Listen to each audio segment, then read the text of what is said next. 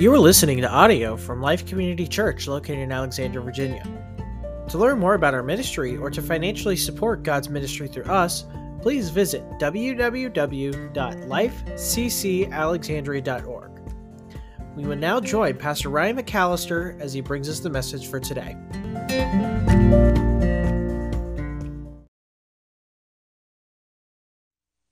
Good morning, everyone. If you would be so kind as to turn to Luke chapter 12. Luke chapter 12. We're going to be going through verses 13 to 34 today. 13 to 34. But for right now, I'm going to read for you verses 22 through 34. If you don't have a Bible in front of you, uh, you can there should be one in front of you in the pew actually or you can maybe download the bible app on your phone. Some way that you can read it. We also have it up on the screen but we really want you to have god's word in front of you. So you can go ahead and use the bible app to download your own uh, bible on your phone but we also have the words up on the screen uh, if you would like to use that. Luke chapter 12 verses 22 through 34 and he said to his disciples, Therefore I tell you, do not be anxious about your life, what you will eat, nor about your body, what you will put on. For life is more than food, and the body more than clothing. Consider the ravens. They neither sow nor reap, they have neither storehouse nor barn, and yet God feeds them. Of how much more value are you? Than the birds. And which of you, by being anxious, can add a single hour to his span of life? If then you are not able to do as small a thing as that, why are you anxious about the rest?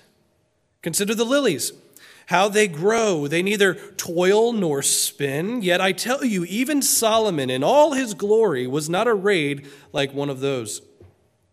But if God so clothes the grass, which is alive in the field today and tomorrow is thrown into the oven, how much more will he clothe you, O you of little faith?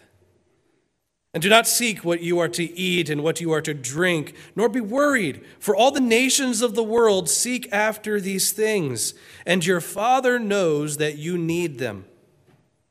Instead, seek his kingdom and these things will be added to you.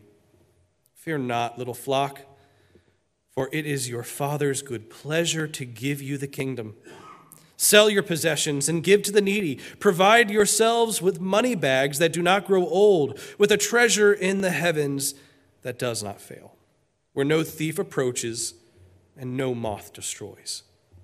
For where your treasure is, there will your heart be also. This is the word of the Lord. Over the past couple of weeks, we've been going through the Gospel of Luke.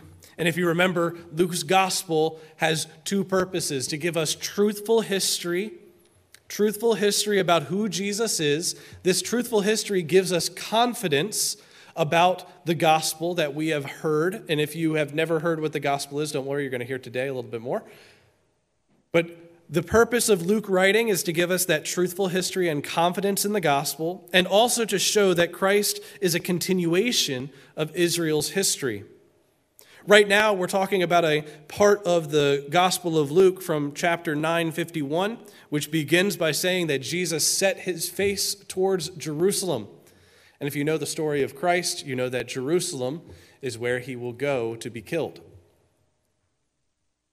We are in this section, 951 uh, through 1927. We'll be there for another two weeks, I believe, or another week or so.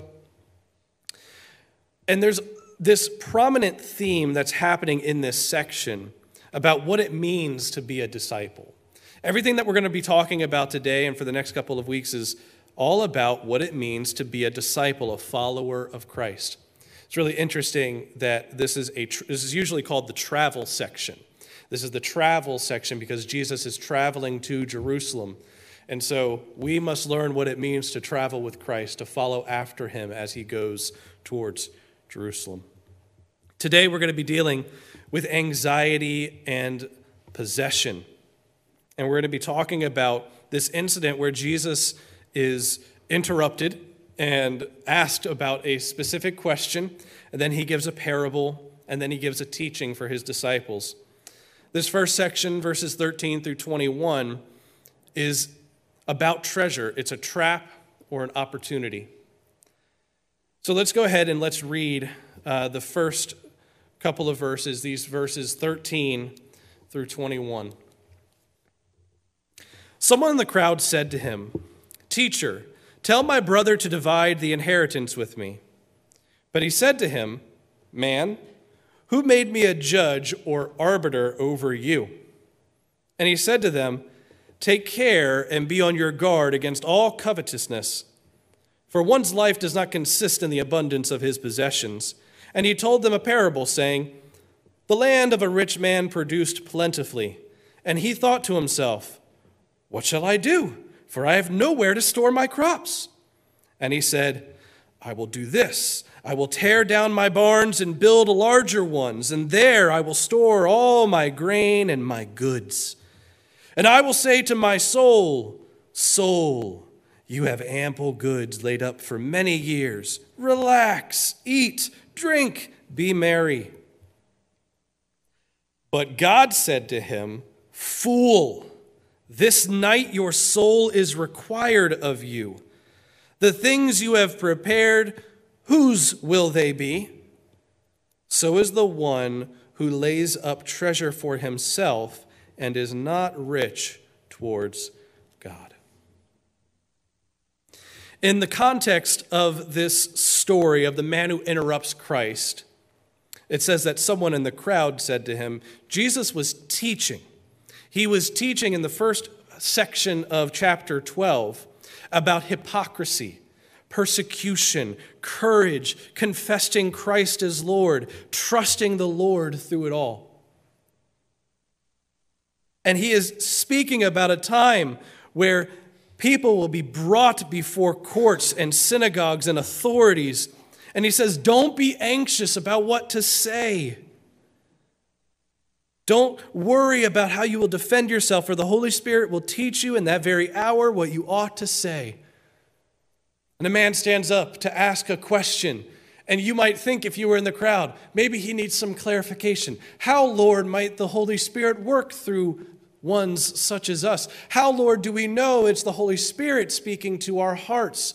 How, Lord, might we understand this? No, instead he says, Teacher, tell my brother to divide the inheritance with me. I don't know if you've ever taught a group of kids before, but this feels very familiar to me when I was in my third grade class teaching my third graders about some history lesson and then suddenly they'd go, I thought they were going to ask me, you know, I'm teaching about George Washington or something, and I'm thinking that they're going to ask a very poignant, and, you know, I'm engaging them because I'm a great teacher, you know? And so they're really getting it, and they're really involved in the, I'm like, oh, here comes a great question about George Washington. And they're like, hey, can you tell me why my brother doesn't be nice to me? And you're like, where did that come from?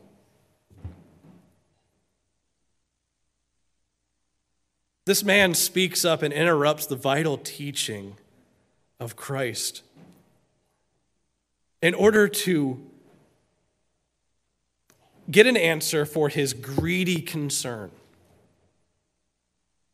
It, inheritance disputes are messy.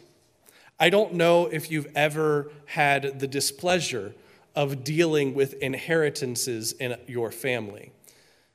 It is number one, you have the loss of a loved one that you have to deal with the emotion of, but then you have to figure out what to do with their inheritance. It's even harder when that individual doesn't leave a plan for what to do with their inheritance. Usually, what happens is that everyone starts gathering around and dividing up the spoils.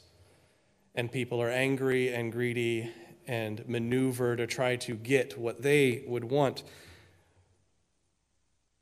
These concerns could be perceived as one of, I want justice to be done. This is how this man is portraying himself. Do justice for me. In fact, this was something that was quite typical in the first century, if you had a question about law, especially within the Jewish context, because in Israel, um, civil law and religious law were all the same law. They were all together. And so you came to a religious leader to get judgments sometimes about civil matters. But just like we saw last week, and when we talked about the neighborly Samaritan, the compassionate Samaritan, this man wanted to use God's law as a tool to get his way. He wasn't really concerned about a just division of inheritance. He said, Tell my brother to divide the inheritance with me. Command him.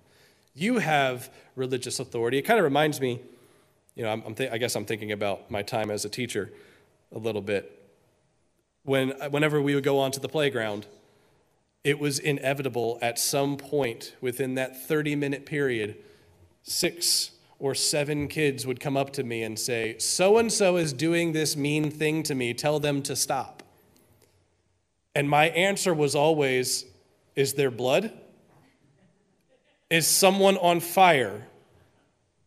Why are you asking me to do this? You need to settle this amongst yourselves because I knew that if you don't let kids settle things on the playground, you don't let them learn how to interact with each other and settle their matters, they're going to grow up to be people who never settle matters, always going to authorities to get every little matter settled. They will never be self sufficient. But this also elicits this understanding, and I'm trying to teach them that they need to not go and abuse an authority to get their way. Usually, what this means is that children or this man are not really concerned about justice. They may say that they want justice, but that's not usually what they mean. What they mean is, I want my way, and you are an authority who can leverage power in my favor. You see, justice is supposed to be blind, right? Not, not looking at one side or the other. Justice is supposed to be impartial, is what that means. There is no partiality. In fact, God's word talks about that. Not partial to the poor and not partial to the rich. Impartiality is important, but so many want to use God's justice to get what they want. Jesus then gives a warning against distractions from kingdom purpose. It's interesting how he responds. He, he rejects the role of the arbiter. He says, Who made me the arbiter over you? You would expect Jesus, gentle and kind, to be like, Oh, son, I know how difficult this must be for you. That's how we would imagine. That's the Jesus of our imagination. But Jesus is set on Jerusalem. He is going that way, and he is trying to lead his disciples as they follow and teach them what they need to know for kingdom purpose and he has no time to deal with these little squabbles. Who made me an arbiter over you? That doesn't seem very kind of Jesus. Doesn't seem like he gets this guy very well, does it? He was set on Jerusalem. He didn't have time to deal with these family squabbles that distracted him from his mission and purpose. Jesus warns against these kinds of distractions from our purpose as well. He says to them, this is to the crowd, take care and be on your guard against all covetousness. This implies that covetousness and greed are attacks upon our hearts and upon a person. We need to be on guard for them. And Jesus adds, no one's life consists in the abundance of possession. Jesus then goes on to give this really interesting parable about worldly wisdom and spiritual stupor. He told them a parable saying, The land of a rich man produced plentifully. And he thought to himself, What shall I do? For I have nowhere to store my crops. This man was already rich. This was a rich man already, and he was now getting even more. He was already wealthy, and now he is becoming more wealthy. There's no indication that he was being immoral, that he was swindling people or stealing. It says in, instead that the land he had produced even more.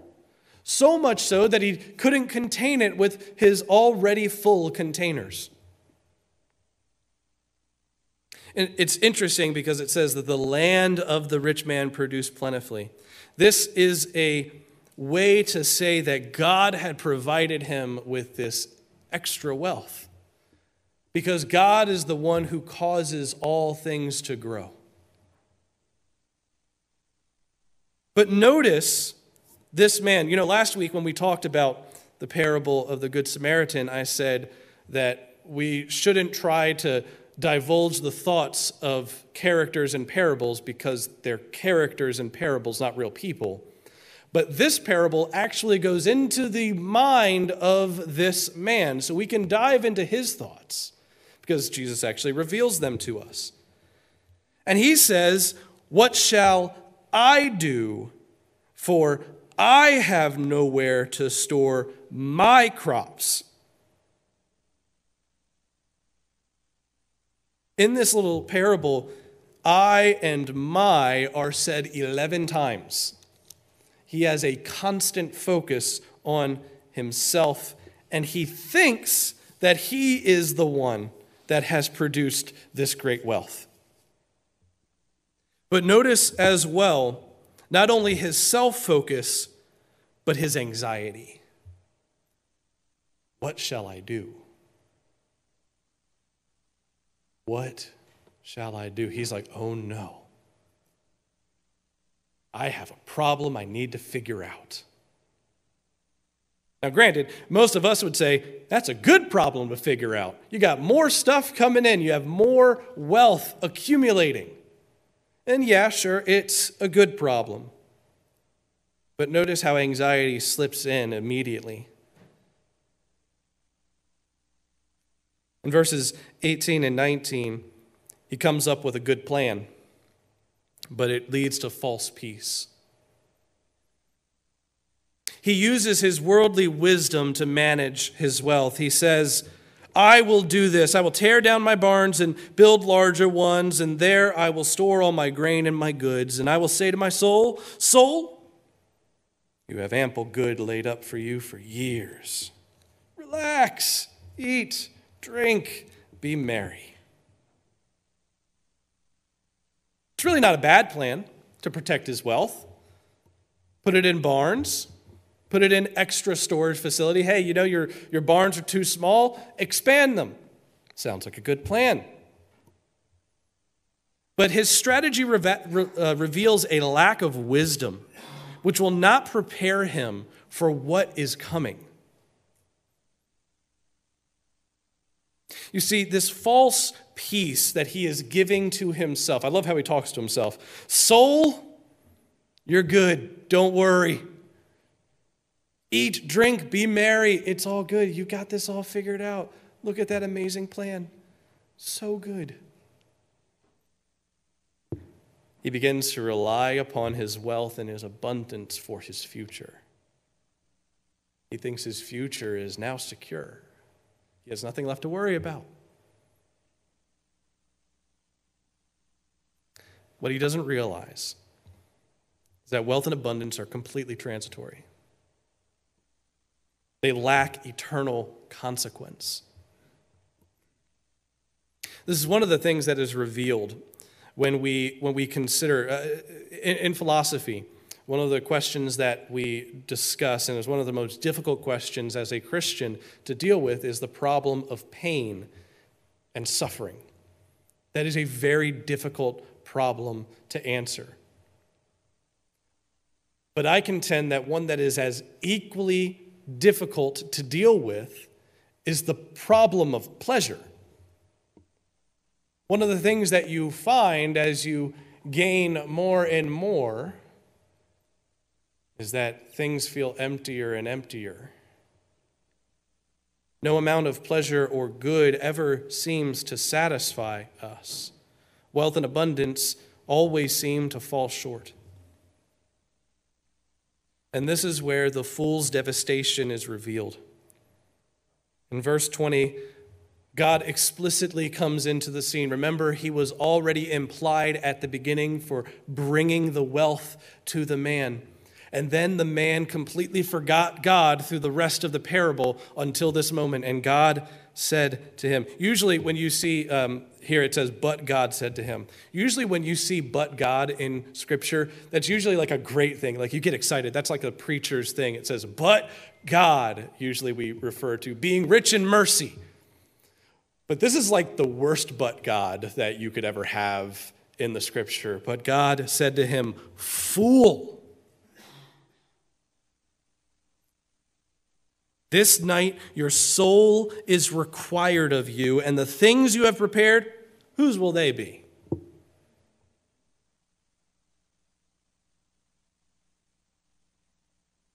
One thing we have to understand about this parable is that Jesus is not teaching that this man's possessions are what make him a fool.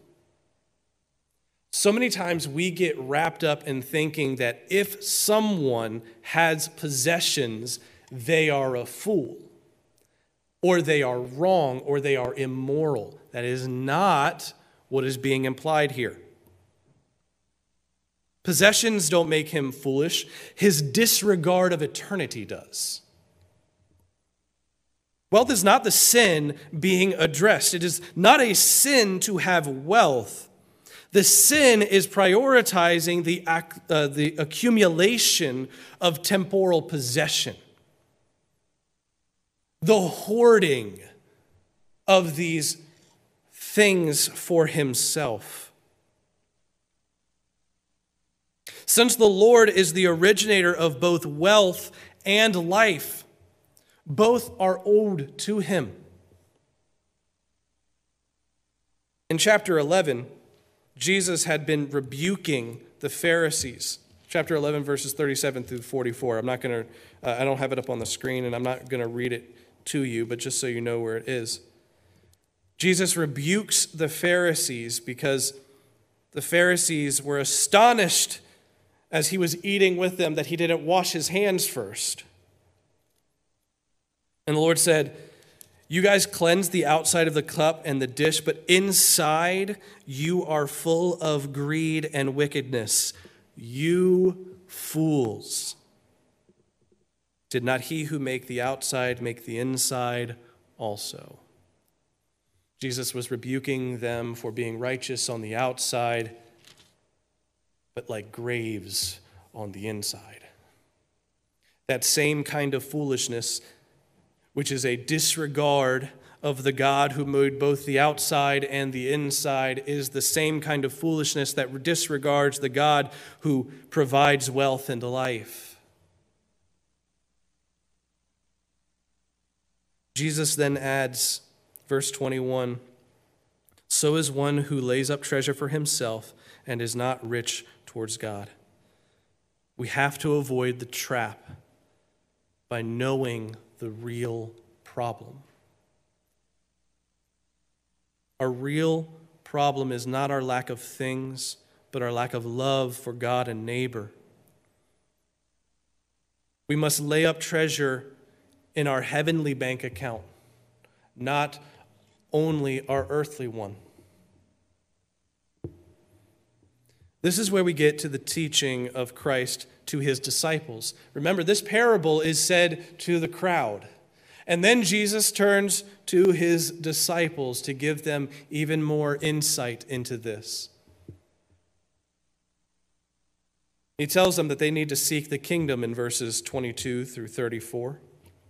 First, he talks about the anxieties of life, but there's more to life. Let's read a little bit of this 22 through 34. And he said to his disciples, Therefore I tell you, do not be anxious about your life, what you will eat, nor about your body, what you will put on. For life is more than food, and the body is more than clothing. Consider the ravens. They neither sow nor reap. They have neither storehouse nor barn, and yet God feeds them.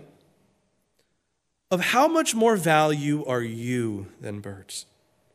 And which of you, by being anxious, can add a single hour to his span of life? If then you are not able to do this, to do as small a thing as that, why are you anxious about the rest?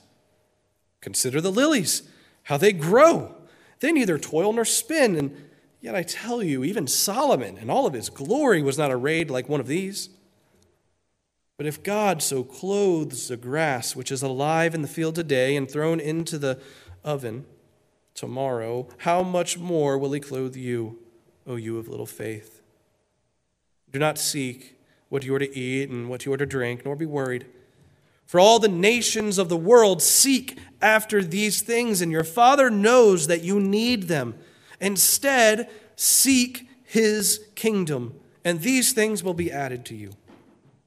Fear not, little flock, for it is your Father's good pleasure to give you the kingdom. Sell your possessions and give to the needy. Provide yourselves with money bags that do not grow old, with a treasure in the heavens that does not fail, where no thief approaches and no moth destroys. For where your treasure is, there will your heart be also. He says this to his disciples that there is more to life. The reality is that those who don't follow Christ can't benefit from this teaching. They may be able to learn something, but there is no benefit to those of you who do not follow Christ in this teaching. Because first you must repent and believe and follow him. This teaching is for those who follow after Christ. That doesn't mean that you can't learn some truth because that all of this is very true. And it is the reality. But in order to actually benefit from this teaching, you must first be his disciple.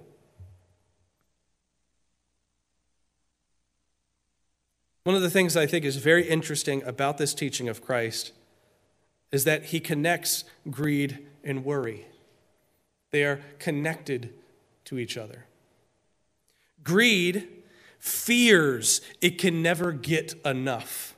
It's always wanting more, always accumulating, always looking, always grabbing, always pulling. Because it fears that it won't have enough. Worry, on the other hand, fears it will never have enough. The anxiety that I'm not going to be able to get over here because I don't have enough things. And it worries and it contemplates and it tries to scheme and it tries to think of new ways to have enough. Materialism, the desire for things, and a priority on stuff leaves us wanting. George Monbiot in The Guardian was writing an article about some psychological studies that had been done showing the problem with materialism. And he said this As people become more materialistic, their well being, good relationships, autonomy, sense of purpose, and rest diminishes. As they become less materialistic, it rises. When you are materialistic, your well being will diminish. When you care about things more than anything, when you care about accumulating for yourself, you are not going to be well. Our culture suffers greatly from a materialistic mindset, always wanting and needing more. Heard the other day that um, I think it's, it's uh, the Instapot they went bankrupt uh, because they made such a great product that like nobody ever needed an Instapot again. Like they would buy an Instapot, that's the only Instapot they'd ever need for the rest of their life. And so they were good. And then Instapot was like, well, I guess we have no more money. Uh, we've made all the Instapots we possibly can.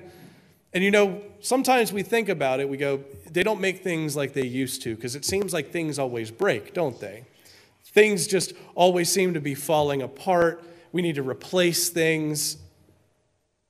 And it feeds into this materialistic mindset that we have that we oh you know well you know it's it's not the newest thing anymore it's kind of wearing down i need to get that next great technology we really suffer in our culture from materialistic mindset but the kingdom aim keeps us content there's more to life than things. And so, what we have to do is we have to keep our eyes on the kingdom. That's how we can stay content. 1 Timothy chapter 6, verses 6 through 7. Godliness with contentment is great gain. For we brought nothing into the world, and we cannot take anything out of the world. Paul is assuring us that when we follow after the things of God, we can find true contentment in this world.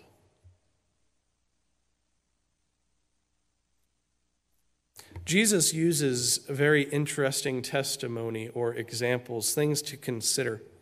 He uses ravens and lilies in verses 24 through 28.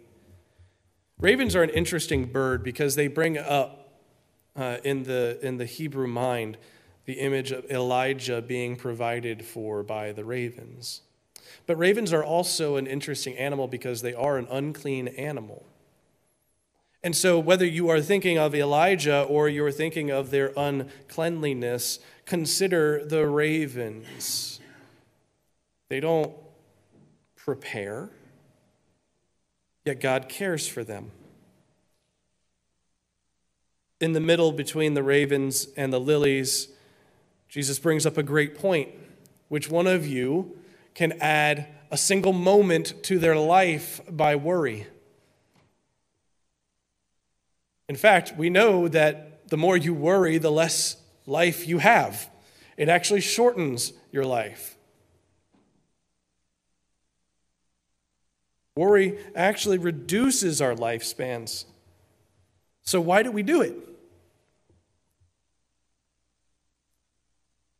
Then he brings up the lilies, how God's care for these transient plants. He talks about these plants, the, the grass that grows up and then is thrown in the oven. And in ancient Israel, wood was not as plenteous as it is here in Northern America, so grass was a primary fuel source.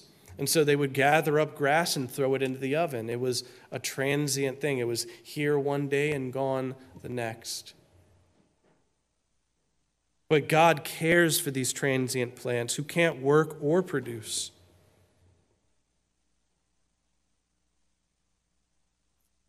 This brings up the antidote to anxiety. We need a vertical goal. Verse 29 says, Do not seek what you are to eat or what you are to drink, nor be worried. For all the nations of the world Seek after these things, and your Father knows that you need them. Instead, seek his kingdom, and these things will be added to you.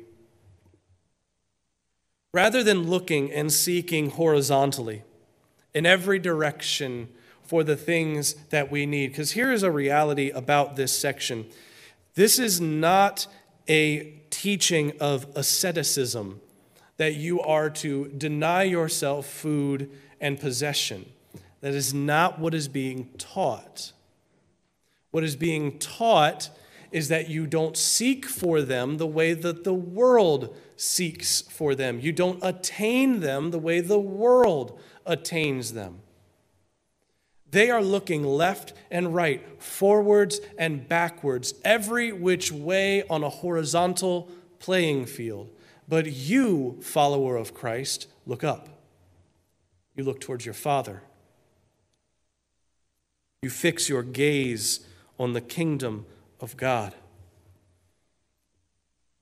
It's very reminiscent in my mind and makes me think of the Apostle Peter when he is walking upon the water. Christ is walking on the water, and Peter decides, I'm going to do that. I'm going to get on the water as well. And he starts going towards Christ, walking on the water. But then he gets distracted by the storm around him and he begins to see, sink. He took his eyes off of Christ and he began to look at everything around him. And the anxiety built and the worry drug him down until Christ reached out and grabbed him up. Oh, you of little faith. I also thought about this. I've been trying to work out more and do, do things to keep my body healthy. And one of my least favorite exercises is called Bulgarian split squats. Now, number one, sounds awful, doesn't it? It's worse than the name. You put your leg behind you, and then you have two weights on the other side on a bench, and then you squat down. I'm not going to demonstrate it for you because it makes me look silly. But I'm telling you what, it's one of the greatest exercises you can do for your legs. It's amazing, but it's awful. It stinks. I don't like them. Every single time I do them, I complain and I have to repent. But something I learned while doing them is if I keep my eyes down or if I look to the right, because usually there's a mirror so you can see whether you have good form or not. If I look to the right or if I look to the left, I even look just straight, my balance is all jacked up every time I do that. I can't seem to do it correctly, and I use all these auxiliary muscles, and I'm not doing what I should be doing in the exercise. What I learned is I have to look up. And as soon as I look up, suddenly my balance returns. And I'm able to do the exercise properly.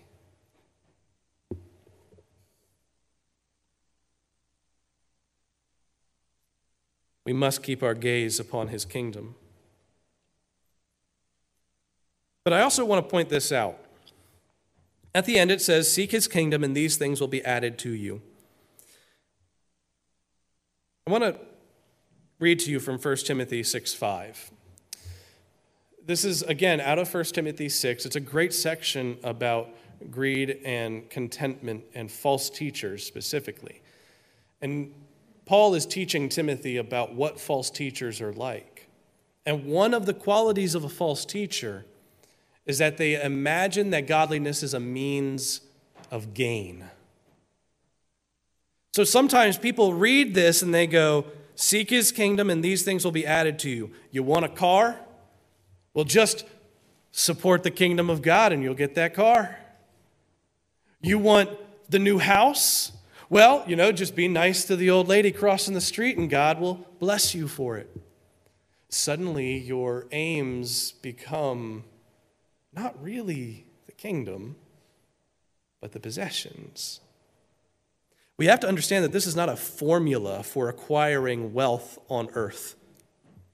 In fact, the desire for worldly gain causes friction in our lives and in our spirits. It prevents the gears of faithfulness from moving. It's like when you have a gear that gets a little bit of sand in it, and suddenly you're starting to scratch everywhere and really mess up those gears. What we need to do is we need to apply the oil of God's grace to our years of faithfulness by keeping our minds and our aims on the things of God. That means we need a change of heart. Our hearts need to be different. Verses 32 through 34 Fear not, little flock, for it's your Father's good pleasure to give you the kingdom. Sell your possessions and give to the needy. Provide yourselves with money bags that do not grow old, with a treasure in the heavens that does not fail, where no thief approaches and no moth destroys. For where your treasure is, there will your heart be also. If we trust in the Lord, we have to remember that we are his flock. We are no group of sheep without a shepherd not knowing which way to go, but we are provided for, led, and cared for by the Good Shepherd. So we have nothing to fear. Proverbs 4:23 reveals something very important. Keep your heart with all vigilance, for from it flows the spring of life. What we decide to value reveals where our heart really is. You know, our hearts, this is the internal person, who we are when no one is looking, who we are on the inside. Not the outward dressing, but our real thoughts and attitudes. And that inner person is going to direct where we go. This is why the proverb teaches us to guard that inner person. This is why Jesus says, guard against covetousness. Be on guard because it's going after your heart, which will direct where you go. And it's why Jesus says, Where your treasure is, there will your heart be also. If we have our treasure in heaven with the Lord at his feet, that will direct our lives. I, I have to finish up very quickly. Um, I've gone too long already. I want to give you some kingdom antidotes to worldly anxieties. Kingdom antidotes to worldly anxieties. First, kingdom priorities replace worldly distractions. The only way to be useful in the kingdom of God is to have kingdom priority. You know, there's an old phrase that says that someone can be so heavenly minded that they're no earthly good. And it is a really good counterbalance to those who are extreme in asceticism. And they say, well, you know, we need to focus on only the things above, and the things that are here below don't matter. That is not what God is saying through this teaching. People matter. Whether they are fed and clothed matters. That's because God cares for people and provides for them, so it must matter. Jesus doesn't say deny yourself food and clothing. He says trust God, seek his kingdom, and all that you need will be given to you. This past Friday, I talked with the kids about Nehemiah, one of my favorite people in the Bible, and this incident, this incident where he is um, building the walls of Jerusalem. He's gotten the Jerusalem walls rebuilt. Uh, he just needs the gates to be completed, and then his enemies send him a letter, and they're like, "Hey, we see that you got the walls done. That's cool. Why don't you come down and talk with us in this valley?" Don't pay attention to its name. It's called Oh No, but that's okay. That's fine. Oh No is just the valley name. It doesn't imply anything like we're going to try to hurt you or anything like that. And Nehemiah has one of the most amazing responses. He says, Why should the work that I'm doing stop for me to go down to you? Nehemiah knew his priorities, he kept them straight, and he didn't get distracted by anyone. Don't let the enemy drag you down into the valley of oh no. Secondly, generosity combats worldly greed. When we trust God with all our needs, it allows us an opportunity for God to provide for others through us. In turn, taking advantage of this opportunity helps us to put our flesh to death. Colossians 3, verse 5 says, Put to death, therefore, what is earthly in you sexual immorality, impurity, passion, evil desire, and covetousness. Pay attention to this, which is idolatry. It is serving another God. Lastly, prayer and thanksgiving repel worldly angst and discord. Philippians 4 6 through 7, and we will be finished. Do not be anxious about anything, but in everything, by prayer and supplication, with thanksgiving, let your requests be known to God. And the peace of God, which surpasses all understanding, will guard your hearts and minds in Christ Jesus. What provides protection from anxiety and worry? Christ's peace. How do we enlist this protection of our heart? Prayer and thanksgiving. I pray for you that you would trust the Lord in all things, that you would not lay your priorities in such a way to disregard God's kingdom, but instead seek his kingdom first. Follow after Christ, and may he guard your heart from all anxiety and worry about the things of this world. Let's pray. Heavenly Father, we thank you for this time in your word. We thank you for your goodness, and we thank you for your mercy to us. Lord, we know that that all of this is of grace. This is grace to us that we, we hear this teaching and that we can follow after you. Lord, we know that, that our hearts, they're desperately wicked, they're sick, they're messed up sometimes, God, especially when we don't know you. In fact, when we don't know you and we don't trust you, we, we are like dead people walking around. But you are rich in mercy. You are rich in kindness.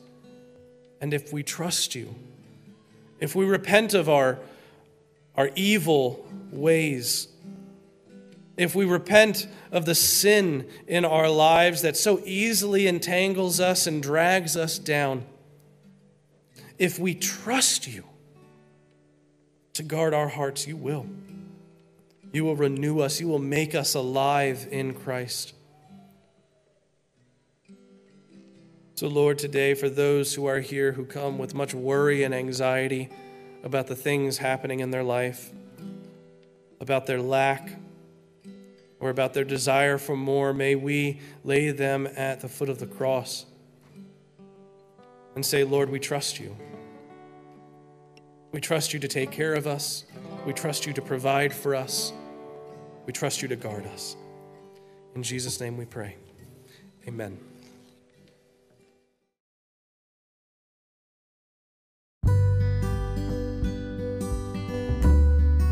Thank you for listening to audio from Life Community Church Alexandria. We believe that there should be no anonymous Christians, so we would love for you to visit and worship with us Sunday mornings at 11 a.m. Please visit www.lifeccalexandria.org for more information. Thank you and God bless.